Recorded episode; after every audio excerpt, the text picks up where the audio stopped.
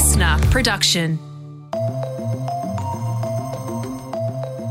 Hey, Katrina Blowers here with you. When the 2002 Bali bombings happened, I was a pretty young journo working in my first job. It was one of those huge news events where I think everyone at the time, you, you remember where you were. Mm. Do you remember where you were, Tom?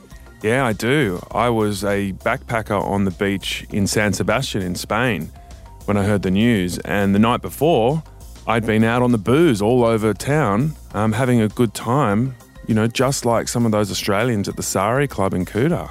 Yeah, I, I, guess a lot of you guys listening will be younger. The memories of that might not be as clear. Mm. So, as we get closer to the 20 year anniversary of the attack that killed 88 Australians, such a huge number, we are remembering what happened and how the shockwaves still ripple through people's lives. There's an Indonesian woman who I've spoken to called Ni Luh Erniati, and her husband worked in the Sari Club and died that night.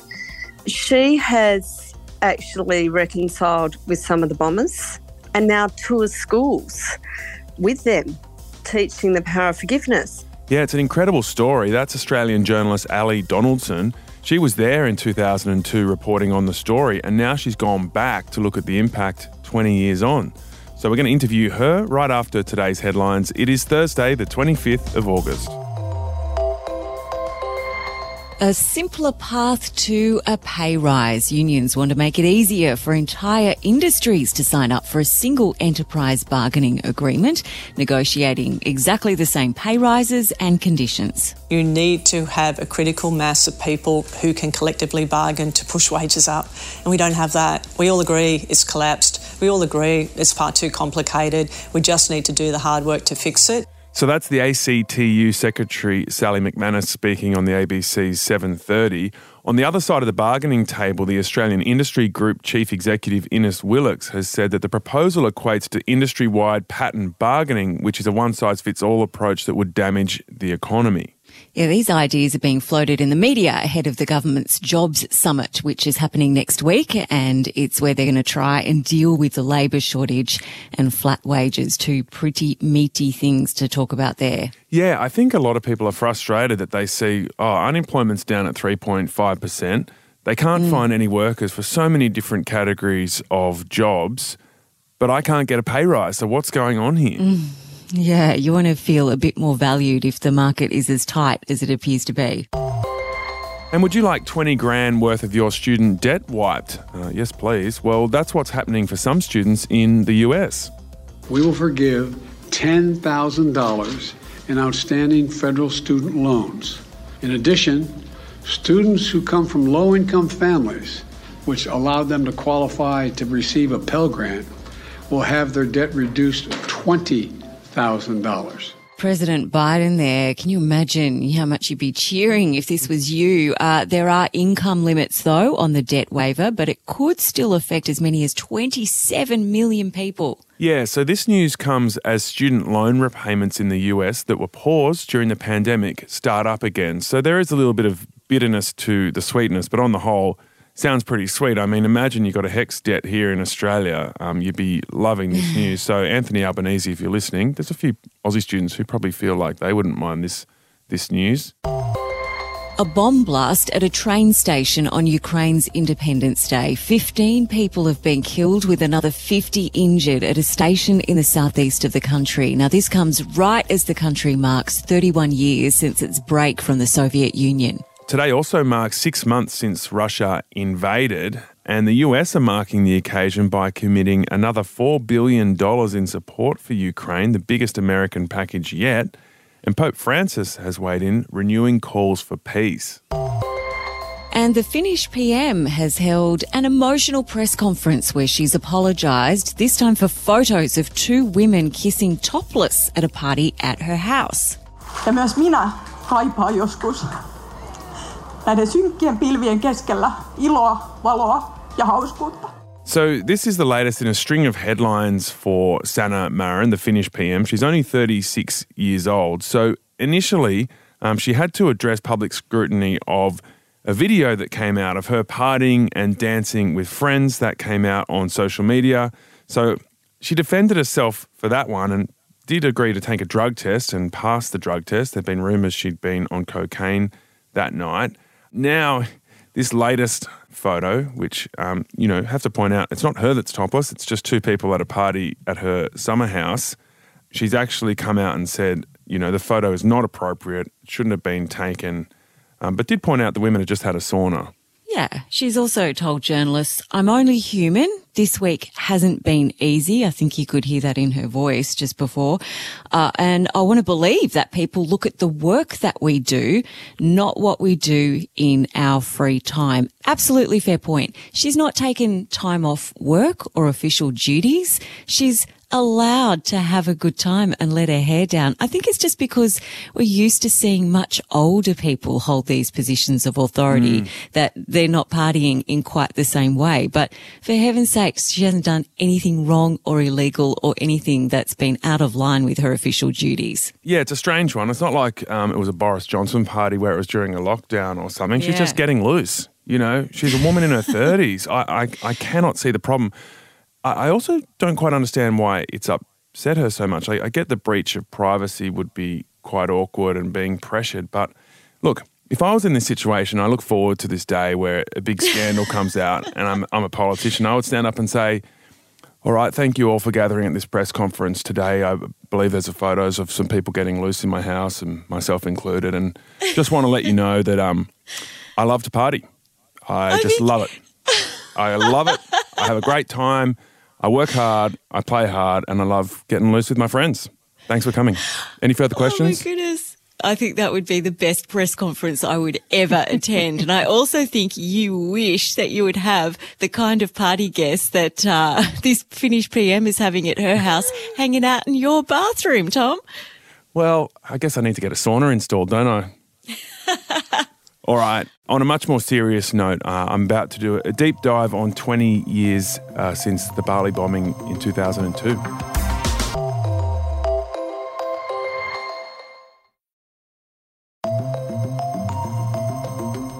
These streets have never been so quiet. Indonesian authorities keeping a solemn vigil here until investigation teams arrive. There's word American FBI agents may even be on their way. That's Aussie reporter Ali Donaldson on the scene in Kuta the day after the bombing that killed 202 people, including 88 Australians. And as we get closer to October 12, the 20th anniversary, a lot of us will be remembering what happened and trying to make sense of this atrocity. And to try and understand how it still affects people, Ali Donaldson's gone back to Bali to make a six part podcast series for LiSTNR called Shockwaves and the first two episodes have been released today. Here's a taste. Pretty much about four or five hours after we arrived, a terrorist attack on the Sari Club happened. There was 11 of us there, and five of us ended up surviving, and six died. I want to shoot them by myself. You would shoot them? Yes, sure. Why? Because my husband dead. The life that we thought we were having just went bang, that's it. I think it was a test, a test of strength, a test of determination, and a test of courage. And in that podcast series, there are some great stories of strength, determination, and courage. Ali Donaldson, why did you want to revisit this tragedy? Hi, Tom. Over the years, I've spoken many times to survivors and people involved from when I was up there. And about three years ago, I caught up with Erik de Haart, who was with the Coogee Dolphins.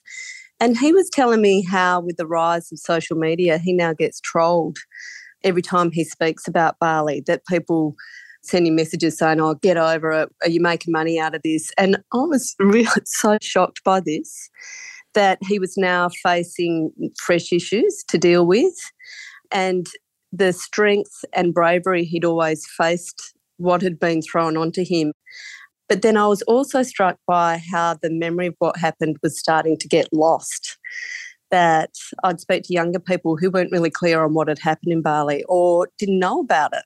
And you have a strong connection to the Bali bombing because you were there as a reporter. You flew there the day after the bombing. Can you describe what it was like to be there? I'd never encountered so much grief on a scale everyone up there was heavily mourning. they'd lost loved ones. A bomb blast is different to a fire as well. Blast injuries made it very difficult to identify people. So every day, loved ones were having to go to the hospital and makeshift morgues and try and identify their loved ones. It was so disturbing, so sad. The place was just full of grief. But in the middle of all of that were these amazing people stepping up. And that's what always strikes me in these instances is the bittersweet, how people rally for each other, how they support each other, how simple things make big differences. I mean, to go through something like this is extraordinary. Very, very few people go through something like this. And it struck the Balinese extremely hard as well. They're beautiful people. Mm. They're largely Hindu in Bali and they're very spiritual. And for them, it just like cut off all tourism. They all had to shut up shop. It was a body blow to them as well. It's very, very sad. So, one of the people on the scene soon afterwards was an AFP officer called Andy Thorpe, and you interview him in this series, Shockwave. So, Tell us about his role in the investigation and how they managed to find the men responsible for this atrocity. Yeah, Andy's never spoken publicly about this before. It's very difficult for AFP officers to, he's now retired, but to go into sensitive detail about what went on. You're dealing with a terrorist hunt to start with. And also, they had to work really closely with the Indonesian police. And he spoke so glowingly about that he speaks about how the bonds on the ground, forming like a brotherhood with those police officers, is what won the day. How they worked together. And he was there for eight months until they got the bombers. And how they did was just incredible. They had a really early breakthrough where one of their officers, one of the Indonesian National Police, found the serial code to the vehicle, found the VIN number, the vehicle identification number on a tiny piece of shrapnel that had been welded over. The bombers had welded over it to add extra support to the van. They used a van packed with explosives, 14 filing cabinets full of explosives to blow up the Sari Club. And they had ground off all these identification numbers, except for this one that they had covered. So they'd thought they'd covered their own tracks. But that was the first um, link to who the bombers were.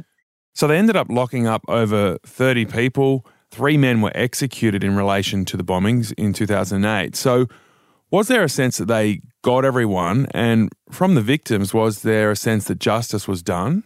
Yeah, this justice trial became very important to many of them. And so, speaking to Simon Quayle from the Perth Kingsley Cats, he was the coach of the Kingsley Cats, and they all returned a year later for the first anniversary. And I'd never thought of this before. I'd interviewed Simon up there at the time, who was this incredible leader. He just stepped up, he saved lots of lives. He'd taken this young team over. He lost seven of his team members in the atrocity. He was the first statement Andy took. And Andy became like a family member to him over the years. And so once the AFP officers had arrested pretty much all of the perpetrators. Simon said that then gave them the confidence to return. He said it gave us power back to return. And these are the stories I'm really interested in the human stories on the uplift through this. So, are you saying that reflects that they did feel justice was done? Yeah, look, they did. And so this recent development with um, another one of the bomb makers, Umar Patek, potentially getting early release, the Indonesian government's yet to decide on that. But he had a 20 year head sentence, and that's been effectively cut to 10. Things like this cause whole fresh shockwaves for the victims. And that's partly why I called it shockwaves. It was like these emanating layers of grief, joy, the emotions you go through once you've been through a big event. And so a lot of them really struggle, particularly with the timing of this. It couldn't be worse timing for a lot of them coming up to the 20th anniversary, which is already very triggering for a lot of them. So the Indonesian authorities are justifying this potential early release of Umar Patek by saying that he's been de radicalised and could help deter others from terrorism. Do you think that could be true? Have other extremists involved in the Bali bombing been turned around through the Indonesian justice system? Tom, this was another really fascinating angle that opened up. There's an Indonesian woman who I've spoken to called Ni Luh Erniati, and her husband worked in the Sari Club and died that night. She had two little boys, a nine and a one year old at the time, and she went to the trials of the bombers and yelled out that she wanted death penalty for them. But she has actually reconciled with some of the bombers under this Alliance for a Peaceful Indonesia plan and now tours schools with them, teaching the power of forgiveness. For Ni Luh, it's really changed her life and she's helping to change other lives. So Umar Patek, when he does come out, has been working with one of the people who was connected to the bombers. He's one of the brothers. And we go into great length about that in the podcast too, about how that whole program's worked. And I wouldn't have understood it to start with. But after meeting Ni Luh up in Bali this year again and speaking to her about it and going to the schools with her, it's really fascinating how this program works as well. Right. This man who obviously um, represents such a devastating loss could actually be able to do good work once he's released?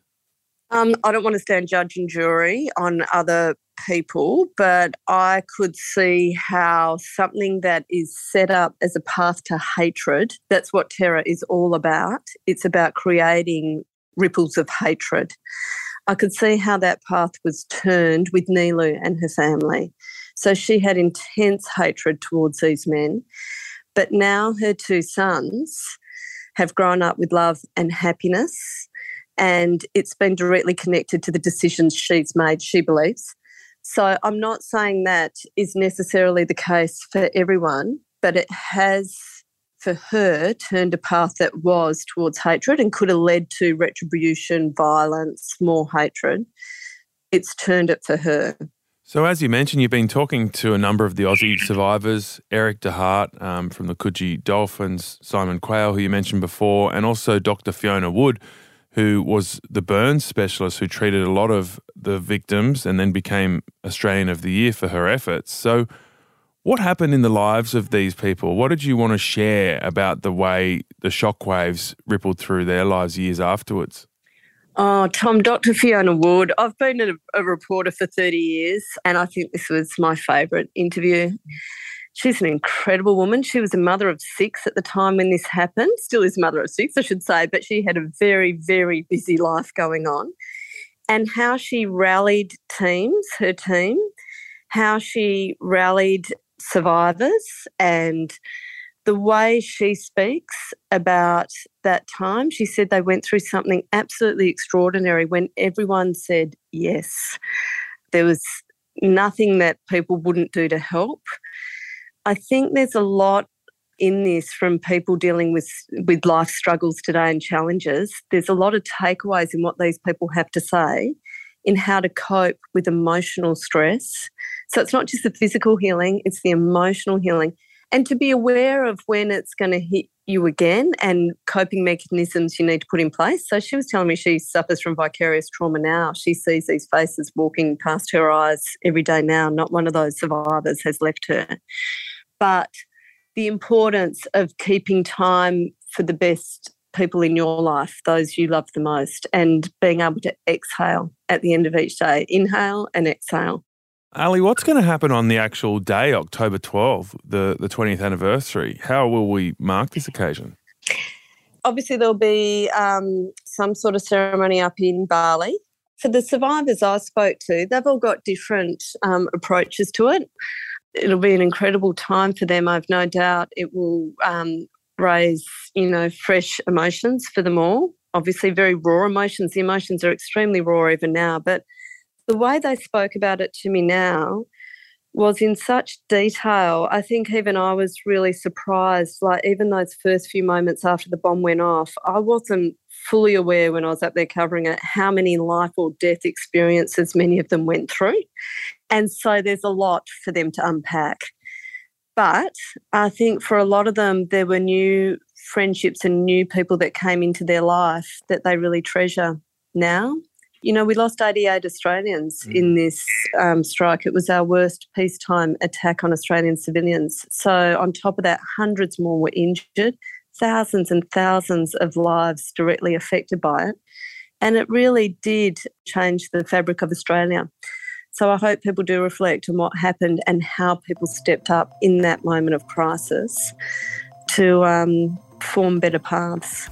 That's Ali Donaldson, Network 10 journalist and host of Shockwaves. It's the new six part Bali Bombings podcast. It's launching on LiSTNR today, also available on Spotify, Apple Podcasts, and all the popular podcast apps. And as well as a great reminder about what actually happened, it also, I guess, shows some of the courage of the survivors and the responders, and also those amazing stories about where people's lives have gone since.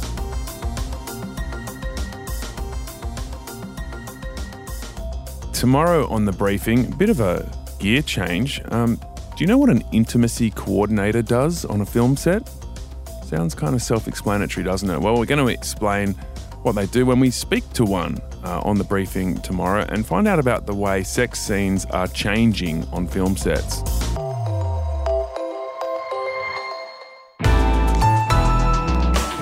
LiSTNR.